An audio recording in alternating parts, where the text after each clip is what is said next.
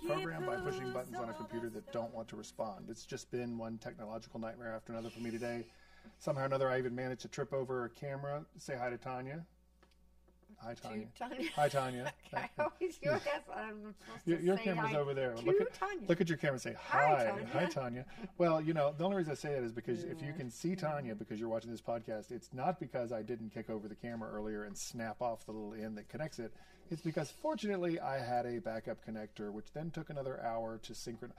Anyway, nobody really wants to know all these details, but they might want to know if it really I broke that camera sometime back in July or early August, and that's why we've been gone so long. And the answer to that question is no, we did not back break the camera in early August. We've just had a crazy. It's almost well, if it's early August, it's the ninth. It's the nineteenth of October by the time we're sitting down and recording this. So we are um, two months, almost. Well, it's August since 9th, September one, 9th. Yeah, since then we've had a lot going on. Well, there's been some significant stuff that have been transpiring in our world in the last period of months. I guess chief among them has been um, your mom and dad got really sick and you had to go take care of them. So you went to Missouri. Tell us a little bit about that Missouri trip and I'll fix this real quick. Well, I'd like to say it was a pleasure trip, but well, it was. It was.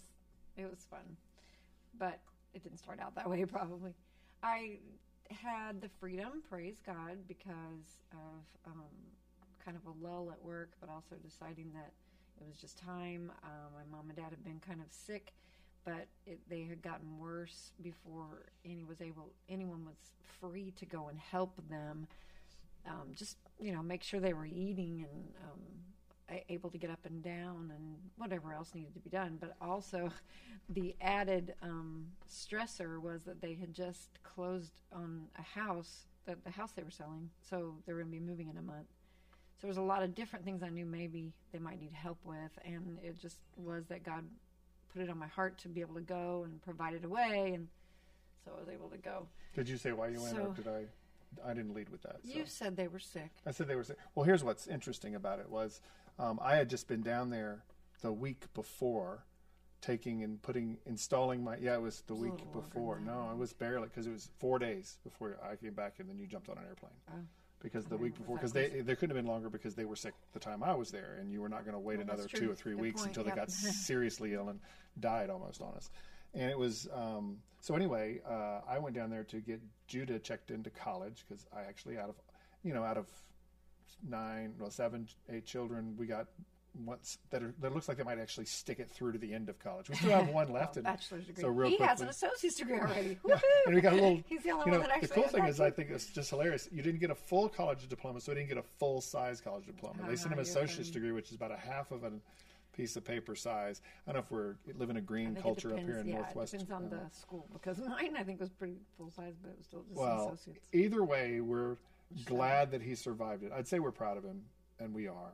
But we're glad that he survived this. This program Survived what? Going into He survived his associate's degree, and now he's Oh, trying to survive the rest of his degree. So the first thing he does when he gets to college, and as he says, uh, first or, or a week or so into it, he goes, "I really like this. I think I'll keep doing this forever and ever and ever." He said, well, he said, "He- "Get another degree. He can get two two bachelors instead of one." So he's thinking whatever he needs to do to stretch out his college oh, I experience. don't know about that. What I know is he's enjoying the place where he got to finally get to because of not the college experience of just being at school. And this is a probably a topic for another day. But the school he's actually at is um, it's a great program. It's very patriotic. It's very Yeah. encourage, encouraging of his own faith, and so there's been a lot of. Uh, he sees a lot more opportunity, which is what we had hoped he would once he got there.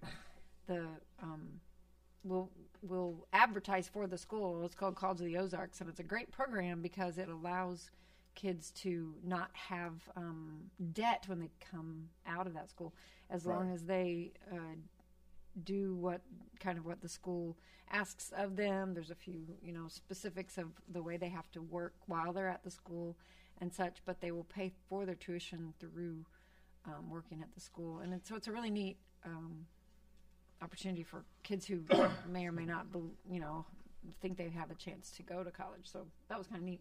But I don't think I'd want them just in any school right now because there's so much, so much craziness out there and being taught at the um, liberal arts level of you know these days is is pretty bad, and yet there are a few schools that I think really are offering at least some different kinds of training that they may definitely need, and and can be done protecting their faith and their um, understanding of the way that we believe that the United States ought to be handled as well. So some different things like, you know, that like that were encouraging to him. He Yeah, well- he initially really um, warmed up to the school and and found camaraderie in that because he found Well, people that right. thought like he did. And we and we talk a lot on this show about um, worldview, and we're going to probably get into that a little bit today.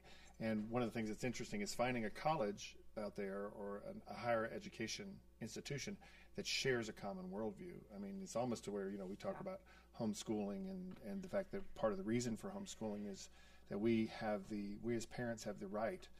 Um, and, well, I mean, it's not even right. As parents, we have the, given responsibility. Now, you can lose your right as parents. That's what happened in China. The, everything that's born back in the back Mm-hmm. 10, 15 years ago, I don't even know, probably still today, um, is that your right, your offspring belong to the state. There's a there's an understanding that you nothing is your own, not your property, not even your offspring. That's that's communism at its, its fullest form. Um, but for us as parents, we believe that every gift is given to us a child, and we're responsible for that child. Well, the the scary thing so- is our country has actually angled that direction, even in way back in the formation of the uh, public school system. The there was a, at one time a belief that the parents were responsible for that, or the parents would find tutors or find apprenticeships that the you know would train the children in, in extra skills maybe the parents didn't have available to them, but.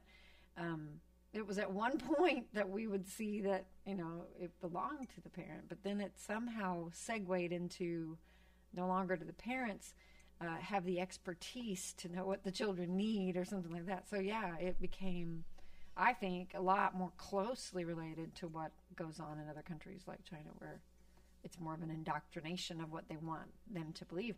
And and we even learned in early homeschooling that some of the written paperwork for the organization of like I don't know if it's the education system, the, what's the name of the um, Department of Education, or if it was about the public school, um, the way it was launched. You remember when it when it became a uh, uh, compulsory? I don't forget what it's called, but anyway, we learned from uh, a man who's gone on to be with Lord now, Chris Klicka, that he that that's actually written into the organization of the public school, isn't it? To to um, verse kids in humanism to get them into a line of thinking that Well, separates them from sure. their I- I don't remember that. Not intentional. well, I don't do. disagree with you. I don't disagree. It's probably there. I could Google it. And I mean, it I up, do I'm remember sure. that, but what I'm saying is we've been recently, or I've been recently, alerted to the fact that way back even then, it was starting to seep into the mindset of people that, you know, either to take away the rights of the parent or to um, at least believe that the parent doesn't have what they want. They, whoever they is out there, the ominous they, want kids to learn these days. Well, you know, we're Christians, so we can go with they are forces of evil that seek to destroy us, be it in spiritual or political or cultural, right. um, or, or I said spiritual, so that's spirit, religious. That's it. It's all of them, or racial. I guess we could add that, but that's usually going to be one of those three as well. Uh, I I was uh, saying that in, even in our college industry, you know, whereas homeschoolers have taken on that from their own worldview is one of the reasons that we homeschool. One of to control that because we have that authority, that right over our children. We believe that, we hold that, and we will, no matter what our political systems are, we'll seek that out. We'll look for a place for that, right? Um, but in our higher educations, we're literally paying people. At that point, you're paying people to educate your children.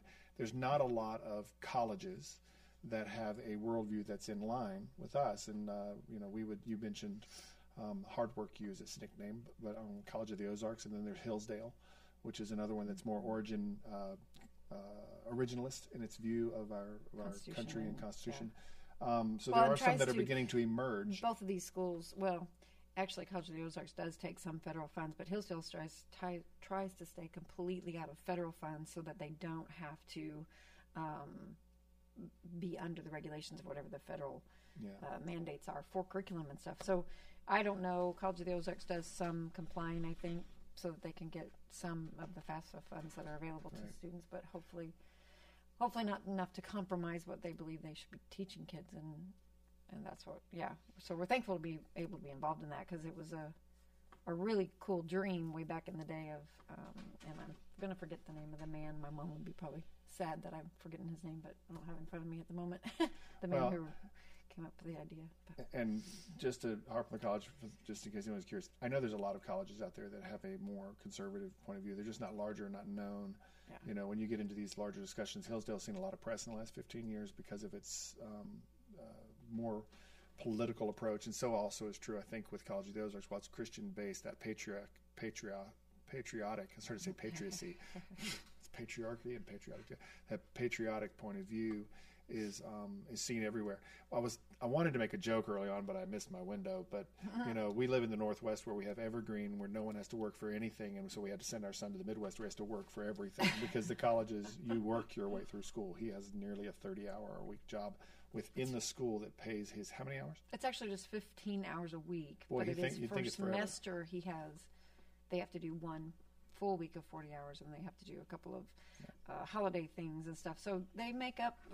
yeah, they have a pretty tough go of it because they have a full schedule of classes as Yeah. well, and They're learning a Judah, he'll basic have a- trade. other kinds of things such Yeah. as theater and stuff on his Yeah. back as well. So that's a That, pretty that- demanding. and that's that by itself is a pretty good thing because that means he's got a basic trade he's learning. Even you know, as my mother said when I said I wanted to be a music a rock star, which I never really turned out to be. In an alternative universe, I'm a rock star. Um, I think when you wanted to be a missionary, because you're going to lead up to how she told you you need to have something to fall she back said I needed on, something right? to fall back on. Well, I think that was more the rock star, but okay. um, because I think she might have seen, might have seen a clergy pro- approach this as something financial. She didn't trust any clergy, at least not from the outlook of So her life. what's your real job, Yeah. right? she didn't, she didn't trust any clergy. I mean, not that her lifestyle demonstrates that she trusted him that whole lot. I mean, she's not off the wires. She's a well-behaved, elderly Southern. person of inappropriate. No, pro- very proper. She was very proper. So much so that we weren't even allowed to choose our own dishes at our wedding. Um, Okay, we're not trying to bash your mother. She's okay, got her she own wouldn't ways. remember that we did anyway. Um, so uh, I know it's rough. Uh, the uh, where was I going with all this? What is it about my mother? I'm what 55 years old, and she can still sidetrack me and make me lose my entire sense. You know, she's she has Alzheimer's, and it's contagious when I talk about it. So it's a thing. You have to hold that heavily. Well, so what I'm getting at with this extremely long open for today is that we have been interrupted. Our life has been interrupted, and I don't know. This is another thing we might even chat on this for a second. It's been kind of interesting because in the last, we I think the the dust is settled. I mean, your mom and dad being sick created a little bit more of an And upheaval. By the But- way, praise God, they are okay. They came through a pretty hefty sickness, and who knows if it was COVID? And it doesn't really even. I don't think it's a Well, according it's to the medical opinion of a state trooper, And no, your brother-in-law.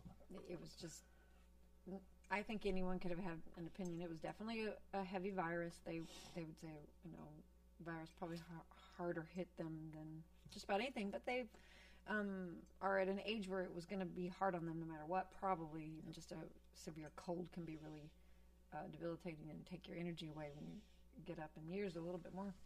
Anyway, but praise God. When I got there, my dad was the sickest. Mom, mom had already turned a little bit, was getting better. She was getting strength daily, kind of being able to eat more and get up more. But um, dad was still pretty down. Had just recently kind of gotten the, the brunt of the illness um, right before I got there. So he was able to uh, get finally get where we could get him outside, get some fresh air, get some getting some strength. Now he's still trying to build back some of his strength, I think, but at least he's up and around and doing, and they're both doing well. So I just praise the Lord for that. That was him directly healing them and giving them uh, ability to shake whatever it was that was trying to steal their life and joy. Well, I mean, and yeah, And so pray for them. They're having uh, a lot of transition right now, though. Still, they've got um, some different things going through. Living in a trailer for a little bit, or camper for a little bit, while they transition to build a uh, building on some property. So anyway, God's gonna take care of them as He always does. Um, but yeah, in the meantime, kind of rocked our world a little, mostly because um, I was having a conversation with my employer who was struggling with wanting us to be vaccinated at our um, place. Of course, we're in Washington State, so governor is um, putting down the mandates around us, around the thing, which some of the governors have decided they could do. Um, but struggling with that myself, I just decided it was best just to go ahead and say um, that she could find someone else to work for if that was going to be an absolute. Don't think she ever even still said it was. I, I don't know what her stance on current. I think that's how she came down, and she decided to go ahead and push that on through. I was only part time, so it wasn't a big deal. I'm sad to be gone from there because I enjoyed those people, but I also um, struggled with it enough, and we've tried to figure out what our next things are Well, and going to be in our lives. and it wasn't was just to be okay clear. time. Was it because you're anti-vaxer? Are you an anti-vaxer? I need to know because I'm married to you. Nah. No, I'm. I've never. I would never call myself that because I've gotten plenty of vaccines in my time. This issue feels deeper and broader than that, and these vaccines are of newer design and different. And I, I have seen too many that it's not made the difference either direction. So I don't feel compelled either direction. I don't feel like I'm anti-vax in this. I'm definitely pro-freedom and, and believe everyone should make their own decisions about Yeah, this and I, things, especially as for medical unprofessionals, um, I mean, you're Well, you're you're a I'm a medical medical somewhat professional. I'm medical unprofessional. Okay. As a medical unprofessional, though, um, for me, the issue is is was is and will always be um, about our right to privacy and about as a human being in America. It's in our it's in our it's in our constitution. I mean, the thing that's weird in the medical community about the, the forced to disclosure is that breaks written rules Yeah. about medical disclosure. You know, It absolutely does. you know, and that's what we're seeing in the news today, and we're seeing with pilots and everything. This this issue, this battle, is trying is being framed in our politics, and without getting into it. So here's the point where I say, so we have a Rumble channel that we haven't set up yet, but um, so we could talk about this without fear of being excommunicated from the religion, the religious uh, community of certain places where this podcast is located. Um, but uh, but I it shouldn't be an issue because number one, nobody watches the podcast, and number two, um, it's really not. I don't think this is anything that we should be making a big deal out of. I mean, this should be made a big deal out of by people that are watching. The the struggles that we're having in our um, culture right now are are around our, our, our fundamental rights, and they affect our rights as Christians, and not our rights to be. Um, compliant to a government order or something like that, but our rights to determine for ourselves what our what our liberties are, the effect on our, our religious freedoms and those kinds of things. And what and what's happening in the in the politic is it's being framed around the idea of you're just refusing to take something that's good for you and you don't care about your fellow man. They're framing it around the drug, and and I really don't think that that's where my heart is in this. It has very little to do with the drug. We could have a conversation about whether the drug's safe or not, and I've listened to all sorts of people and yada yada yada. Well, yada. and like you're saying, but the I'm, safety to myself, that's not that's not even the issue. it's not a concern. it it doesn't feel as if yeah, it feels as if they're kind of trying to make us decide how we're going to care for someone else. And if you don't do this, you're not caring for someone else. You're, you know, whether it's wearing a mask or Yeah. having a vaccine or something, they're going to determine for us how the masses will, will care for each other or whatever. And it's yeah, it's difficult as a Christian because we believe that God's a little bit we believe God's given us autonomy to hear his voice in caring for others, but also that there's a deeper issue going on. There's a lot more of a spiritual sense of things that that they're also controlling, which are fears and and real a relevant um, life or death matters. You know that that to a Christian is is really deep, and it's it's our whole faith. Right. So for us to take that trivially and just comply with the government, yeah, is Yeah. it's not the way we. And, and I want to be real clear about one thing for me, just to be clear. We are not saying that we are not vaccinated, and we're not saying that we are vaccinated. We're saying we refuse to disclose that information because that's the issue. And what I'm and what I'm trying to say is that we're the government's trying to frame it, or the the people are trying to frame it that you're saying so so that if I say I refuse to disclose, well, you're not vaccinated. Well, how do you know? Yeah, like it's an automatic. Yeah, That's what they and- were saying about the. One of the groups I was reading about, um, that was the whole point. They were, uh, I think it was one of the police unions or something that said they just weren't. They half of them were, but they did The not. Chicago they Police just Union did not want to currently right bring their records because they believe that's inherently wrong for Yeah. them to demand them. Yeah, it's it's very strange. It's the strangest conversation we've had, I think, in our country in a really long time. That is, it's feeling like someone, and maybe this administration or, or someone in the administration, whatever, feels like they can go directly against our constitutional rights and be okay with it. And it's just running rampant to to confuse all of us as to why that's allowed. Yeah, I don't quite Pri- understand yeah. it, but it's mm-hmm. weird because now it's almost a matter of privacy being, um, and we're going to get stuck here because I want to go into this something, jump into other things. privacy is now something we want. We're almost like if you come out about the right things, then you don't. Not only do we not want you to be private about it, we want you to be boasting about it. yeah. Um, you know, it's like, okay, have, Um, are yeah. you? Well, the, today we're putting an admiral stars on a transgender individual Who hasn't even had who has never been in the service, is that what you said? military at all. Um, and so it's it's clearly a political move. And I don't. Again, if somebody goes in, I don't care. Well, I do care um, because I think that God creates us a certain way, and that, that's not even a biological thing. That God creates us a certain way, and that He doesn't make mistakes in His creation.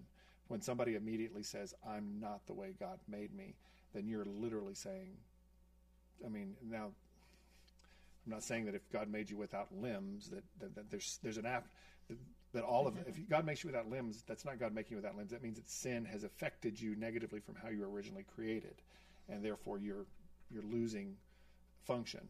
So the only thing that's outside of what God creates and intends is because of something broken, not something God intended. And so when we begin to call that which is broken not broken, then um, and the Bible calls that which is evil good. And I realize those are strong words, but evil in the biblical understanding of that Is is something that is God. not God's intention. It's just you're, you're either what God intended or you're not, and or it's either what God intended or it's not. Um, anyway, to me, there's the, this issue. The issue now we're lauding things that you know if it's if it's the right thing that you would have maybe kept to yourself at one point in time um, you go out and talk about it. But if it's the wrong thing you don't talk about it. And therefore if you're not talking about it you're probably the wrong thing. And it's the same thing. So so for example nowadays if it's if you're gay and you come out of the closet or one of the alphabet community and you come out of the closet and you, you you laud that. And i don't know in my entire life that there was ever a point where i led a conversation with my sexual preference. Yeah, it's like i choose to have sex with women. Hi my name is greg. That doesn't make sense to me. There's no there's no logic in that. Well, it's obvious that and for the correct the one woman, enemy of our that- that- souls. obvious the minute the enemy of our souls wants to like you're saying kind of reverse the order of what identity ought to be. Mm-hmm. and in every sense of that word it is being yeah kind of held up to a standard in our government which in the past we would we would fight against that because constitutionally we have inalienable rights that are given by god but instead now it feels like but I, but someone out there, whoever they are, has decided what your rights are, mm-hmm. and they're going to order, yeah, order it according to how. Either what's funny about it is according to what they're struggling with themselves, which you know, we've seen these things. We've seen suicides up so high and so many different categories of people struggling.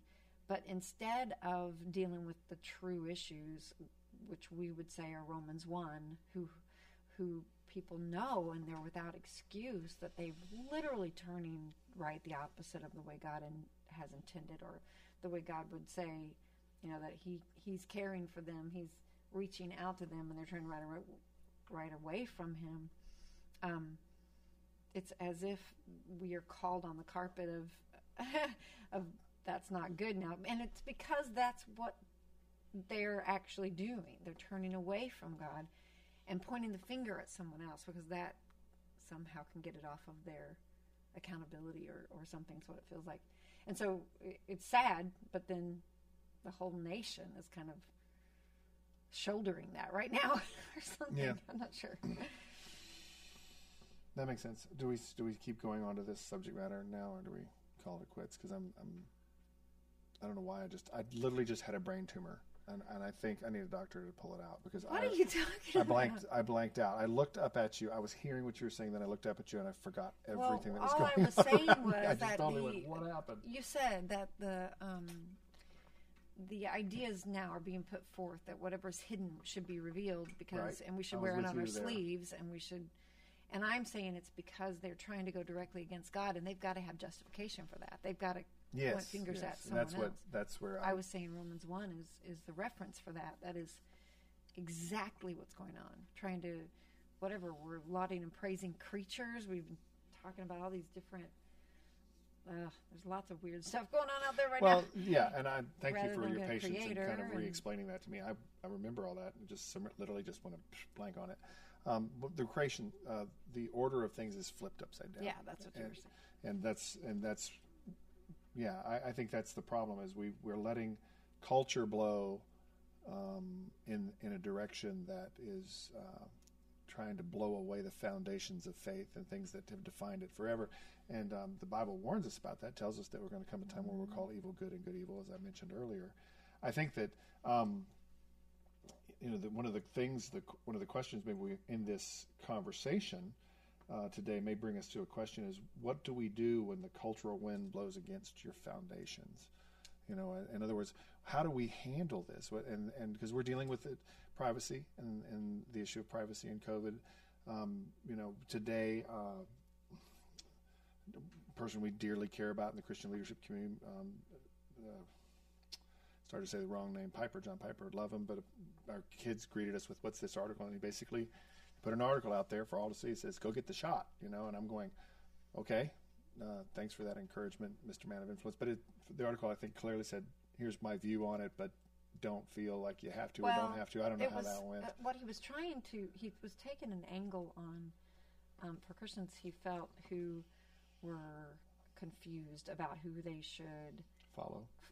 Yes, follow, but not, but, but in a sense of, um, if they wanted to, it was like he took the perspective of all what he would deem conservatives are refusing the vaccine, but if you want to side with, a, you know, uh, liberal over here or whatever and get it, just don't worry about it. That's what, you know, you have freedom and you should go and do that. So everyone go get one. it's almost like, but that's not really the truth of what's out there. There's a mix of people who've decided for various reasons that this vaccine doesn't fit with their need or their and and you, you called it a shot it's actually just a shot it's just a lessening of symptoms it's not it's just another way to deal with this um, viral you know Problem. explosion of Right. covid-19 that we've Right. dealt with it's not the end all but it has been now mandated by our government in some areas and some uh, some jobs and whatever as if it's really the only thing that they'll allow you to the only way you'll allow you to treat it so i don't understand that mixed messaging from a pastor who Right, and this is who what may or may not i mean he's in the older um, demographic so maybe apply to He's him in the risk maybe category, he should yeah. have said that in that article i I don't think my think mom that and, he did of and the my age father-in-law you know had. If that's accept more that. of a fear or something. And in reality, my mom and I were talking about this, but God still knows when you're going to die. He knows, the Bible says He knows the very hairs of your head and He knows the hours of life that you have. So whether or not it's of this or that virus or disease or whatever, it, and, and literally however you treat it, shouldn't we go to Him first, first of all? Mm-hmm. And if there's genuinely something you can keep yourself from dying, I, I believe he'll lead you to that because it's not your time or whatever. Or if he's got some other remedies or some other things you're supposed to do, then, then you'll do that. I I don't understand the hype, um, hyping of fear so that it will seem as if this is God's word to you or this is God's word to you. I'm struggling with that from pastors. However, I was like I was talking about worldview. I don't know um, a little bit ago, and we were talking with our daughters earlier. There's also uh, many, many other things that ought to be spoken from the pulpit that aren't being. Right, and I, I don't- can I, if you mind me interrupting, I'm sorry. Um, one of the things that you well, you referenced uh, the uh, God has our days numbered, Psalm 90:12, right? God teaches to number our days so that we may gain a heart of wisdom. Oh no, I'm Um, I'm referring to how God says your days are numbered. There's one. That's okay. Grab another one because there, there's you know how many times does the scripture say you know you're you're you're um you're like a breath of wind or a, a puff of smoke. Grass withers, flowers fade. Our lives are but up. And people might Mm-hmm. say, you know, well, we're trying to preserve or maintain life. Well, there's two things. Number one um, is You know, your life is in God's hands. You're going to die at the time that you're destined to die. I, th- there's a lot of jokes. I was um, laugh, telling you silly jokes this morning, but I'm not going to tell a joke right now, even if the laugh track exists.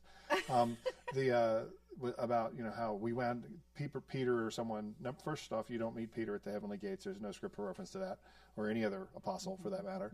But we get to heaven and they're surprised that someone gets there early. There's no getting to heaven early. Heaven can wait. It was a movie, not a reality. You get there when you get there, and and um, and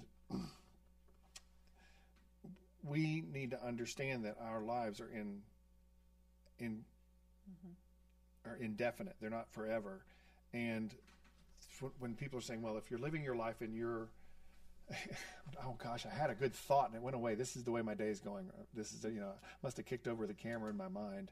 Um, the uh, because you get hit with people, well, you protect people by considering them and that kind of thing as an argument. And so pastors are trying to figure out how to rea- react to this. Is what you were saying, and and a minute ago. And for me, I was saying, well, you know, the thing is, I think that what's happening in our culture is we're trying to be we're being worn out over time to just comply Yeah. to whatever it is. And I want to say clearly, whatever it is mm-hmm. that a, a government authority wants us to be.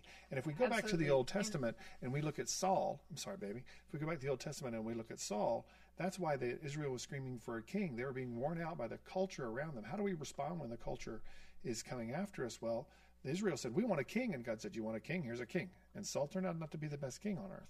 He united the people for a time, and then the man's idea fell apart because it wasn't God's Well, God idea. warned them. Yeah, and God I warned him. You don't want a king. And so I mean, for that's us, not really what's best for you. Yeah, and so for us, it's going to be who you're going to trust. Are we going to trust the government? Are we going to are we going to look for a king? Or are we going to look to God to give the answer to life and death too? Because Yeah, that's where okay, we are right now. That's what I'm getting at. And isn't it possible that the enemy's trying to distract us also? Because I still want to harp on the fact that I don't hear from very many pulpits how um, horrible how our nation should be punished just for abortion itself. And and this particular administration putting in uh, different types of uh, like broke down when Trump had tried to uh, take away the funds that were that were supposedly funding abortions throughout the world, and we put that back into effect. Well, God's going to judge our nation for th- things like that. We're, we're distracted about some virus that most people, 90, what, 97% is like the lowest of the age groups. Um, the, the number of people affected by it or, you know, that would die from it or whatever.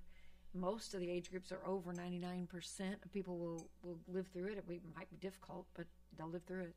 Um, that is such a least concern to me of health, even health issues in our country, and yet pe- women walk in every day and get and kill babies, and just let Willfully. them die. Willfully, yeah. And So, again, that goes to the culture saying what what is life and what is death. And this is where I think Yeah. what you were saying a minute ago, what I'm trying to get at here, is we're By the way, the same passage that talks about um, all the days are ordained for me, written in your book before one of them came to be. That's Psalm 139 that also talks about how he, he saw my unformed body. Yeah. Well, and and I um, so when it gets to the government thing, and we put our trust in the government, what I'm saying is we've got pastors now speaking out on this healthcare issue that's in our country. And I'm, again, the healthcare issue in our country is what it is. Um, I'm, you know, I've looked at the efficacy over time, and I have my opinions about that. But what I see more than the healthcare issue is power taking advantage of an opportunity to strengthen its foothold over its people. That is not an American problem. That is a global issue, and it is a historically global issue. there is no time in history where you can't find something like that, something creating a fear in a people, even if it was in the olden days.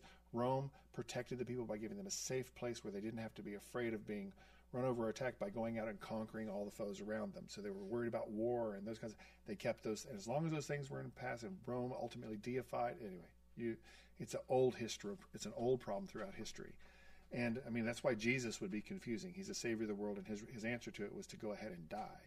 So that confused people until he showed back up a few days later. Then they got, oh, they had that moment. For us as believers, we live in that oh moment. We understand that death is, is a thing that comes, but it's also a temporal thing for us, a temporary thing for us. That we're going to be, again, living with Christ in eternity. And when us as believers deviate from that message and we wade out into these muddy mm-hmm. waters, yeah. then we wind up getting confusing the people who are looking to us for leadership. Now, I don't think that we don't address the political issues. We have to because politics has got its fingers all in our Christianity right now. But when we begin to take a side with it in such a way to where we are now being looked to and we're pastoring people to take um, to to follow secular leadership, and I say secular, ungodly leadership, not leadership that is ordained by God. God's given us governments. Yes, Paul talks about you know subjecting ourselves to governments, and I'm sure Piper talked about it in his article. I only read the, the headlines you guys share with me, but irre- irregardless, not a word. Um, regardless of that fact, setting it aside, we as believers are called to entreat people to think, not to say to them, just submit. Well, and to be Uh, autonomous. Israel means to wrestle with God. We are to, to engage yeah. with this question. Being in relationship with Jesus is an autonomous thing. It's an individual thing. That's what I have believed all along too. So you're right. To to think, to consider, we we submit only to Jesus Himself, who is our. But in that we submit because He's our life. He's everything. We don't. We die, literally choose to die to ourselves, to our, our own decisions and our own life which is you're exactly right. I feel like it's going right the opposite to encourage people to clamp hold of life and be, you know, I mean, life itself. If it's Jesus, He's gonna He's gonna be the one that leads us. He's gonna be the one that gives us those answers, and and He being our very life is the only message we really are, um, especially as pastors. To me, faith. You know, that's that's where we're to be faithful. So these other things speaking into people's lives, unless they have to, to me, again, the abortion issue is that it's been so skewed and mis, um, misrepresented, and and you're right about the other ones that have to do with sexualities and whatever, misrepresented by what Christians even should um, see. To me, it's a black and white, so easily understood that God's the author of life and we don't kill it Yeah. and that doesn't and it doesn't matter where you even think quote life begins you know when a, a woman decides that she's pregnant or understands she's pregnant that first thrill of there's a life inside her that's immediate that is not oh now you it grows as soon as you hear the heartbeat as soon as you hear or feel it moving but that that immediate initial everyone has that same response to oh there's a life there so it's again Romans one. It's without excuse that people decide they can turn off that button, that God-centered button in them that says it's a life, and decide that no, it's just a clump of cells that I can get rid of because those kinds of things it, it- we're taking into our hands, and God's saying you're missing the point. You're missing the the whole picture. So I agree with you. The uh, ministry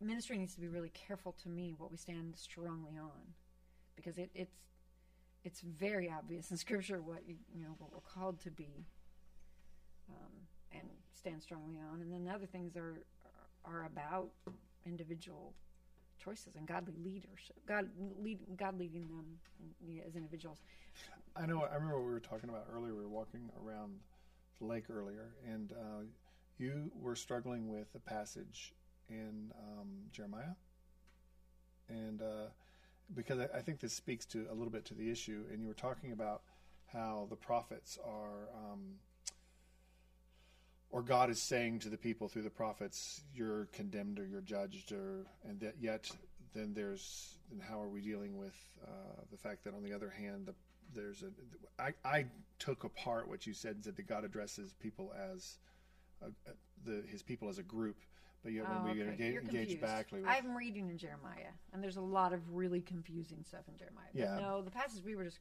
di- discussing was Romans 10. That's where we're talking about. Well, I thought we were. You started Jeremiah, and we kind of rolled of- back I through all of just it. said Rom- Jeremiah is very confusing because there's a lot of judgment things there. There's, you know, he wants them to stay as a remnant in the exiled area, and uh, and yet they go down to Egypt, and oh, there's all kinds of weird, confusing things there. But no, we were discussing the end of Romans 10 and how it seems as if Paul is talking about, because he's talking about the Israelites and how, you know, well, the end of Romans 10 talks about how will they go, how will they know without um, someone to tell them, how will they, um, how can they have faith even unless, you know, they hear the word of God and then, but how will they know unless they are told? How will they go unless they are sent? That's that angle.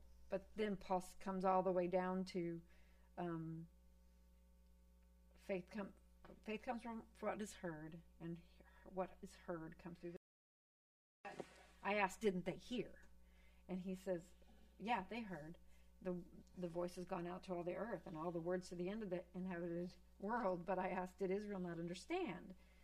And then he says, uh, no, Israel, you know, basically Israel turned away from him. I will make you jealous of those who are not a nation because then the scripture or the uh, gospel was taken to the Gentiles. I was found by those who were not looking for me. I revealed myself to those who were not asking for me. And then he says, But to Israel, he says, All day long I've spread out my hands to a disobedient and defiant people. I don't know where. We were talking about the passage here. Well, yeah, and I was saying earlier that what I was looking for or looking at was I was saying to you that there's the way in which God addresses people, and then it seems like when man speaks back, so it's like group, and then oftentimes then then like Abraham says, but if there's 50 righteous or if there's a few righteous, remember that's so where I got on that. So there's an individual are- response here. So I, I think that this the thing I'm having happening with pastors here that we need to be careful about is we're tending to take this group approach and or trying to make individuals respond to something that may or may not be um, ah, like forgot where my applicable to them. Is that what you're saying? We're, we're making it a whole overall arching thing, but individuals aren't aren't being. well we have to realize you're that we're looking we're, we look at the, the we are we are a nation. We're a group. We're a people. And that's that's important. But there's also the individual aspect there. God cared to respond to abraham and say if there's 50 then i'll spare the city. If there's you know a few i'll spare the city. And at the end he spares lot and his family right? So god cares about us as individuals which implies to me that we have a responsibility to act in obedience to God as individuals, the group matters, but the individual freedoms cannot be um, forced upon us. So we don't need to be as religious leaders telling people. We tell them what's what what the scriptures teach and what's good for the culture and the country and how we should behave within that. But when we start getting into some things that are very subjective, like current science, Yeah. Then Well, it's was gonna say, problematic. we can't current something that fine. shifts and you changes. can give your yeah. opinion on what you feel like God. I there's so many different angles to this. So many people are convicted about one thing or another, and we've talked about this in a number of, of areas of subject matter. It is not ours to tell someone else how to behave under God. In reality, behavior uh, to me is subjective. Like you're saying, I mean, any given situation is different, but the Bible's clear about principles. It's a, it's clear about listening to God's voice, like you said, and individuals hearing and walking with God, and then the fruit of the Spirit and, and the ways that we're supposed to respond to each other. And we were talking the other day, James 3, about wisdom and what wisdom from God looks like. And it's peaceable and it's loving and it's, but it also says, and it's open to reason. So it's, like you said, it's contemplating what's all angles of it. It's not given a directive that applies to a whole group of people, right? Is that what you're? I think so. Yeah, that makes sense. That's what I'm saying. Yeah, I mean, there's we're we're trying to. Um, I, I think the thing is, is so to go to the question that I kind of phrased or framed in some of the things we've talked about. What do we do when the cultural winds or the political winds are blowing against us? You know, how should we behave as believers? We, I think one of the things is we do need to pay attention to our spiritual authorities, the people in our lives who are over us.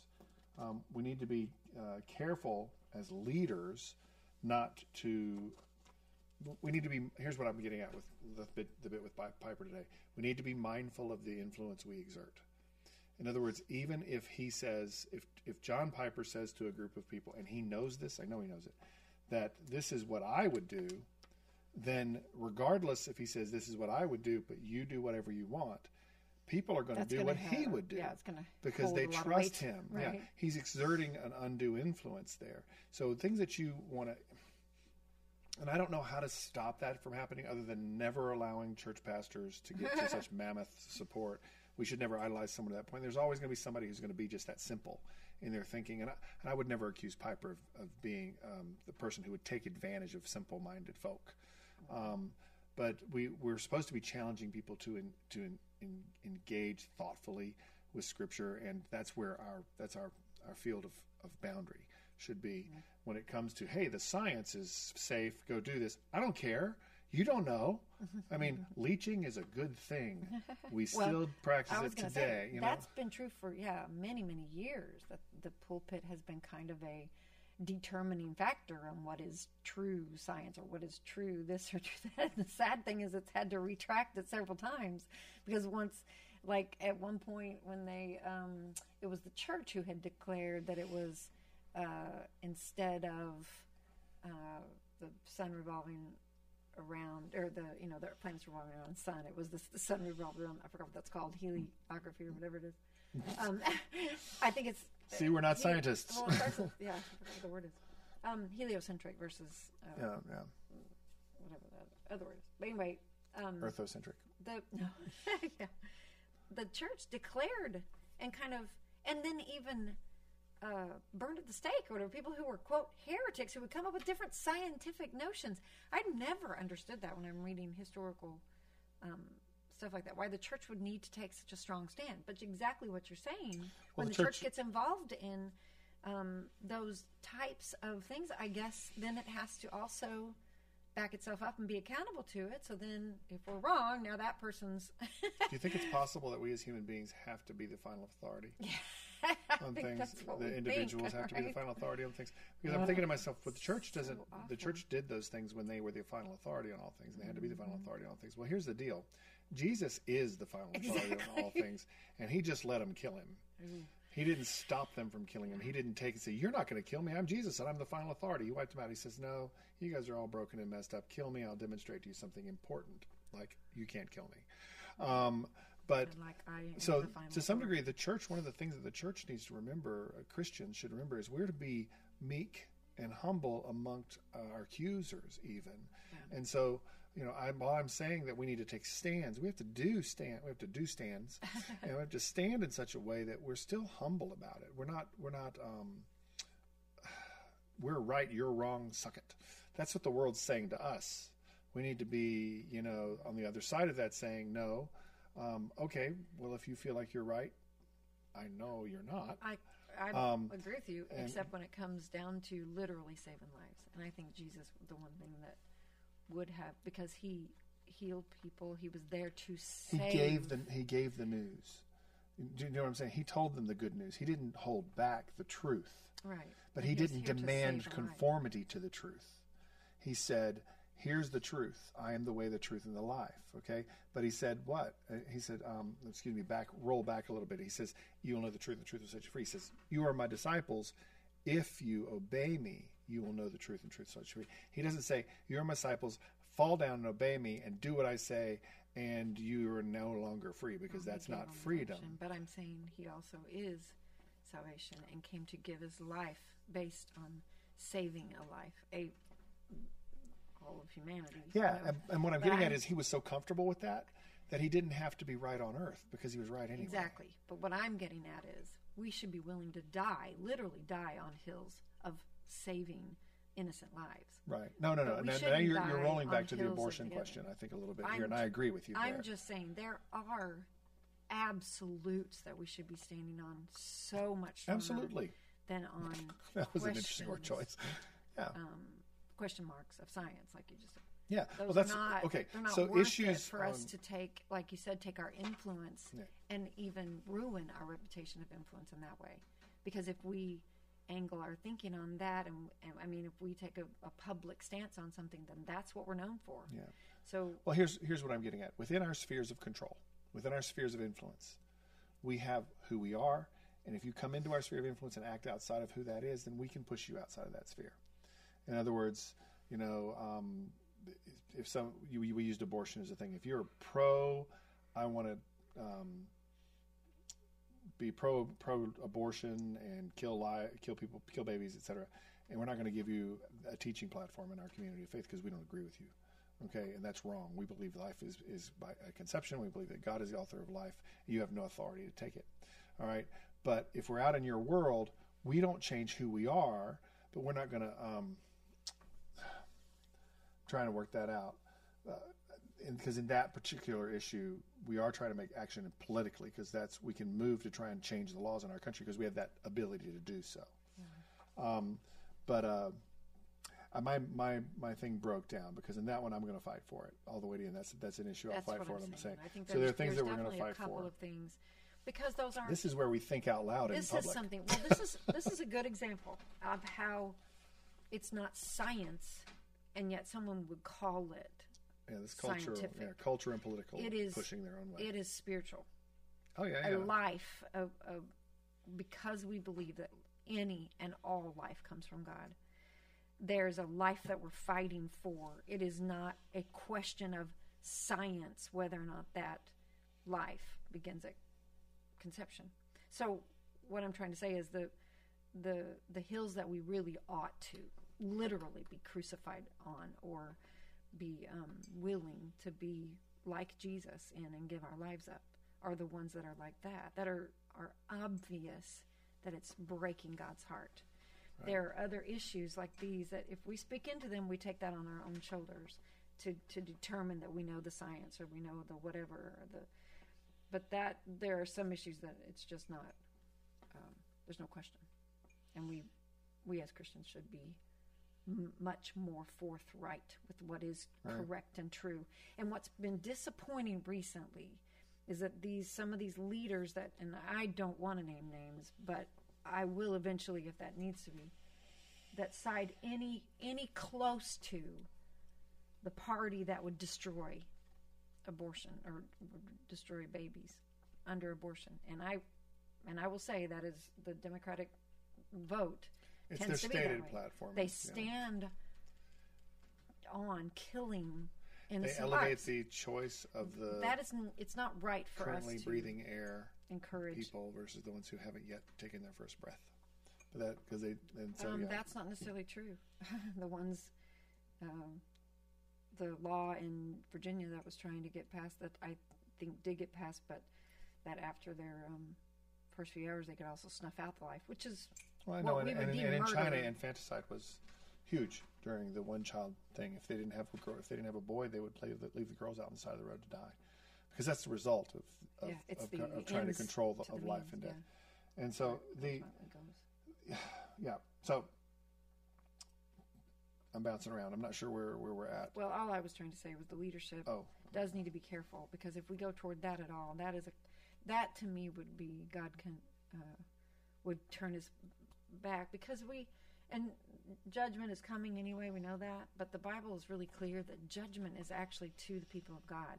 If we're we don't we don't incur God's wrath, but we do incur His judgment when we go against or are in disobedience of Him, and that's where I think our nation has to be careful because we have stood up on um, the platform of being a Christian nation, one that one that was supposed not not a Christian nation as in a chosen uh, whatever. I know that that's we've tried to keep that separate, but we have it is known all over the globe that we have stood for Christian principles. We were formed on Christian principles. That was the whole point of our Constitution was written so that God was honored in that. So if that's true, if that's the platform that we say we are as Americans and as you know as the United States, then that is what we have to be careful that we are honoring God with, and that Well, is the one place I believe. and that there is a move in our country really- to take that away. That they don't want us to, to be that kind of thing, and so that's where. But in order to do that, they literally to remove the foundational um, moral structure that we have in our country. Right. The only way to do that is to alter our original founding documents, and that's what's happening. Well, right and what I'm trying to say is the only thing I believe pastors and spiritual leaders should be doing is standing strong on those types of undergirding, you know, the ones that are going to be the the words are uh, escaping me, but the principles of Scripture that are absolute and obvious that God is going to make us accountable to, and that is stuff like we know killing innocent lives, that hundreds of thousands of babies are killed every year in this country. And that's what I'm trying to say. The rest of this is irrelevant, and the enemy's trying to distract us with it. He's trying to distract um, leaders, and even even when um, Trump became president uh, in the, that last session, the idea of trying to pull down who he was and be distracted by what was not presidential or whatever they want to say about him caused uh, Christians to to not differentiate what they ought to be standing for for this country. That that's what I'm trying to say. And in this country, um, we are accountable to those couple of obvious scriptural principles. One is standing for innocent life, and the other one is standing behind Israel, which is what the Bible says that is an absolute. And so, anyway, these things, you know, the rest of this is so irrelevant to me. It, it's definitely a healthcare crisis. Um, there's people who have had to deal with some things, and we've even lost some loved ones even recently. So there are people there are people dealing with life and death issues, but that is not an absolute that we have to um, So- camp on. So summarize, summarize my uh, thoughts. What do we do when the culture gets busy? Um, we don't lose focus. On, uh, it's And but we look to the Bible for definitions for wisdom. To me, the one thing that has come through this, and I believe it's pretty clear, um, is in James three when it talks about wis- some the wisdom of this world um, is uh, bay. Well, I'll put it. I'll read this little passage. Who is wise and understanding among you? How how should he show his works and good conduct with wisdom's gentleness? But if you have bitter envy or selfish ambition in your heart and don't brag and lie in defiance of the truth, this type of wisdom does not come from above, but it's earthly, it's sensual, it's demonic. For where envy and selfish ambition exist, there's disorder and every kind of evil. But then the wisdom that is above is first pure and it's peace loving, it's gentle. We talked about the word compliant, it's, it's obedient, but it's also, um, in the ESV, it says open to reason. It is full of mercy and good fruits without favoritism and hypocrisy. Anyway, the evil, the selfish ambition and the evil has come through to me in this whole debate about um, how to take care of this one virus that we're having. And that is that's the source we have to look for in my book. What do what are your thoughts to sum that up to? I didn't mean to interrupt. No, you didn't interrupt me. Um, I just realized it's Tuesday. I thought it was Monday all day. So that's why I looked down at my watch for a second to go, wait a minute, is it actually Tuesday? That's how messed up I am. But no, I, um, ah. And as a result of that, I Wisdom, threw, yeah, summing. yeah, summarizing James 3 is what you were, you were saying at the end of that selfish ambition. And What are your- the, the two kinds of wisdom we were talking about. Um, and so for me, that the, um, yeah, I agree. We have to decide whether or not the worldly wisdom is where we're living or whether we're living on the foundations. Well, Don't get and- distracted from that. And looking yeah. at the source. That's yeah, the I'm source. That's what that's the difference. Worldly wisdom and, and, and godly wisdom. Where where do we get our wisdom from? Right? Yeah. I didn't hear you wrong in that. So- Right. I'm just talking about if you can trace back the source of some of these things, which we know if big pharma is involved, that there's some source of selfish ambition. Well, we have yeah. to take that into account Here, here's the thing. as uh, as considering. That, I, I, I'm want to. I don't want to. I'm not pushing back. I want to underline this. If a human being is involved, and what is coming from those human beings, be them in a large, far, far away entity uh, that has the name of government or pharma or corporations, or if that which is driving that is coming from a, a core structure that is rooted in the former, the selfish ambition, this, and it's about the money. When it becomes about the money, when it comes about what we love the most, then it's going to be destructive, and it's not aware of the. And the wisdom is going to feed the source of its most, um, the feed the source of its appetite. And if its appetite is money, then it's not going to be concerned about you. If the if it's coming from something that's that's gentle and humble and pure, it's coming for saving. And what was the most important thing to God? His people. So He gave His life that they might be able to live. So He didn't He didn't go. You know, Satan offered Jesus money. He said, you know, hey, you can have all the kingdoms of the world. And he goes, that's not what's important. You know, you have all the power in the world. That's not what's important. You can have the world. I've got that already. Thanks. Um, I mean, that's not exactly how it played out, but that's what was inside Jesus. He knew he already had all this stuff. And, and he didn't need to lord that over us, even though he was the Lord over us. Instead, he came and served us. He wanted to elevate us and lift us up. And we should be working to elevate the people, the individuals. Part of that means giving you the autonomy Yeah. to make a decision about things in your life that are important to you and showing you that um, or that affect you. Yeah. that affect you. Except, yeah, Except what? except for when it comes to, yeah, affecting. Yeah. No, I agree with you. I'm just Okay, saying yeah, the autonomy, but the problem with the the abortion industry is it's not the autonomy of the, what's affecting them. It's what's it's another life. Well, yeah, that's know, defending the defenseless. Yeah, Yeah, exactly. that's absolutely. That's all I was trying to. Uh, yeah, I'm, I'm sorry. I was, so you're saying I accidentally might have made an argument for choice. You have the authority to make the decision. No, you have the ability to make the autonomy until what the decision you're making is Affects is someone else in destroying the yeah. life of another person, which is coming back at us in the other radical debate too.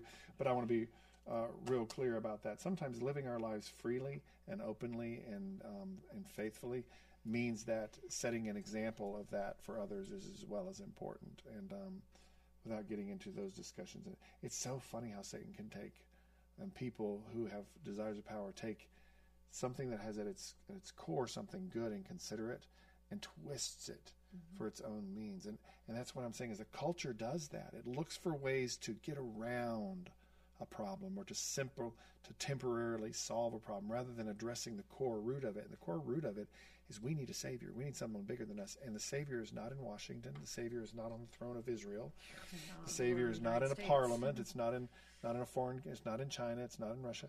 The Savior that we have is the only one that can save us is Jesus. Because what was it we heard the other day was said so well?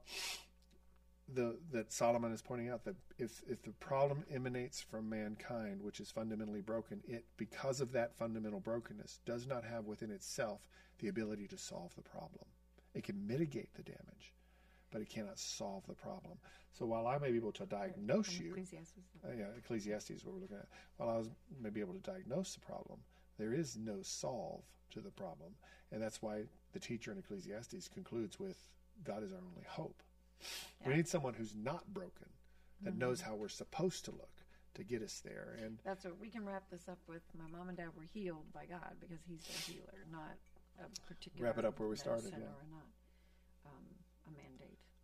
yeah, and so with that being said, if I'm talking to somebody who's worried that I'm going to kill them because I'm whatever reason, and not, not because I'm toting a gun, but because maybe I'm wearing a mask or my mask is pulled down.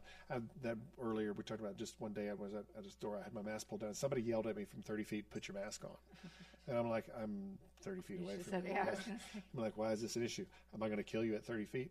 Well, the thing that I'm, I'm saying there is, if the reality is, I know that God's numbered that person's days and mine. If I'm the source of his death, that's not me. That's God. It's, it's just not because I killed him. I should be.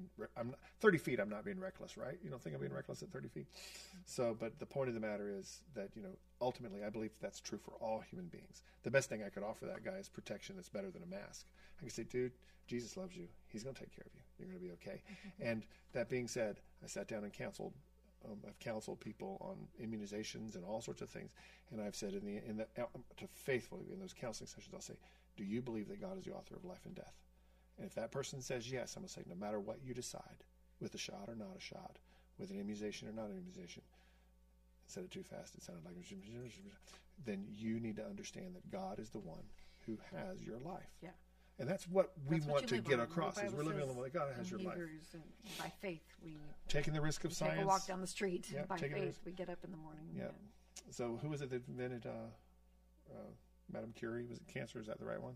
She died from the exposure to the radiation. Radiation, Yeah, she gave her life to, to give us a possible help to some other things, but um, but that was her choice, and as a result, mankind benefited from it. So, again, that person's decision. Did she die because of the radiation poisoning? Well, that was the cause of death, but did she die because of it? no? It was her time. At the end of the day, it was her time, um, and we can make the argument. But what if somebody jumps off a building? Well, that's another conversation for another day. Still, God do that. But um, that's where we agree with Piper entirely. Um, so I think we're done here. It comes to the end. First off, I want to thank our new engineer, Elijah. Is sitting in the back today, controlling this, so that we don't have to. I don't have to push any buttons to make it good. So, Elijah, if you want to give yourself a round of applause, feel free to. Otherwise, don't. Um, but uh, he, did, he did himself. Um, so, Tanya doesn't have an earpiece in, so she can't hear that he booed himself right now. Anyway, I think that's it. So um, we'll let the music play, and we'll see you next time, or hear you next. Oh wait, you'll hear us next time, and you'll see us next time. Um, that's why of people say that. We'll see you next time. Like there's somebody in the room with them. There's not. It's like we'll see. I'm just rattling on. Is the music You'll playing? Because I can't hear the music anyway. I keep on. There it is. Take, take care. Next time. Bye-bye. I keep